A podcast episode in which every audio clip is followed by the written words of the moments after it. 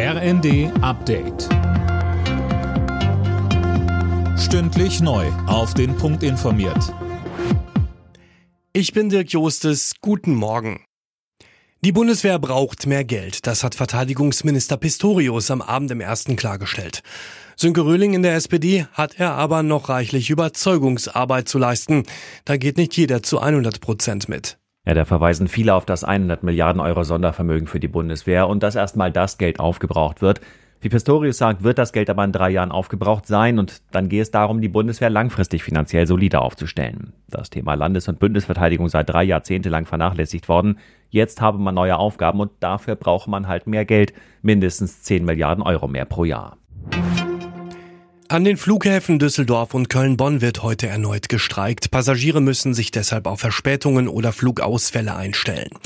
Zu dem Streik hat die Gewerkschaft Verdi das Bodenpersonal und die Angestellten der Luftsicherheit aufgerufen.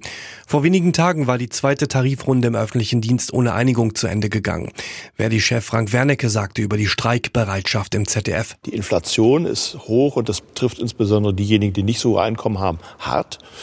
Es gibt auch Wut, insbesondere bei denen in Dienstleistungsberufen, die in der Pandemie beklatscht wurden und nichts sich gebessert hat, nicht zum Guten. Und es gibt ein gestiegenes Selbstbewusstsein und das zeigt sich jetzt in diesen Tarifrunden, ja.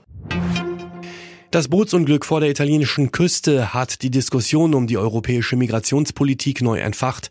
Kommissionschefin von der Leyen fordert, die Asylreform schneller voranzubringen. Bei dem Unglück sind rund 60 Menschen ums Leben gekommen.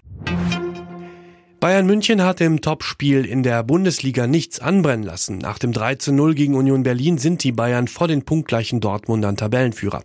Union ist Dritter. Im anderen Sonntagsspiel gab es ein 1 zu 1 zwischen Freiburg und Leverkusen. Alle Nachrichten auf rnd.de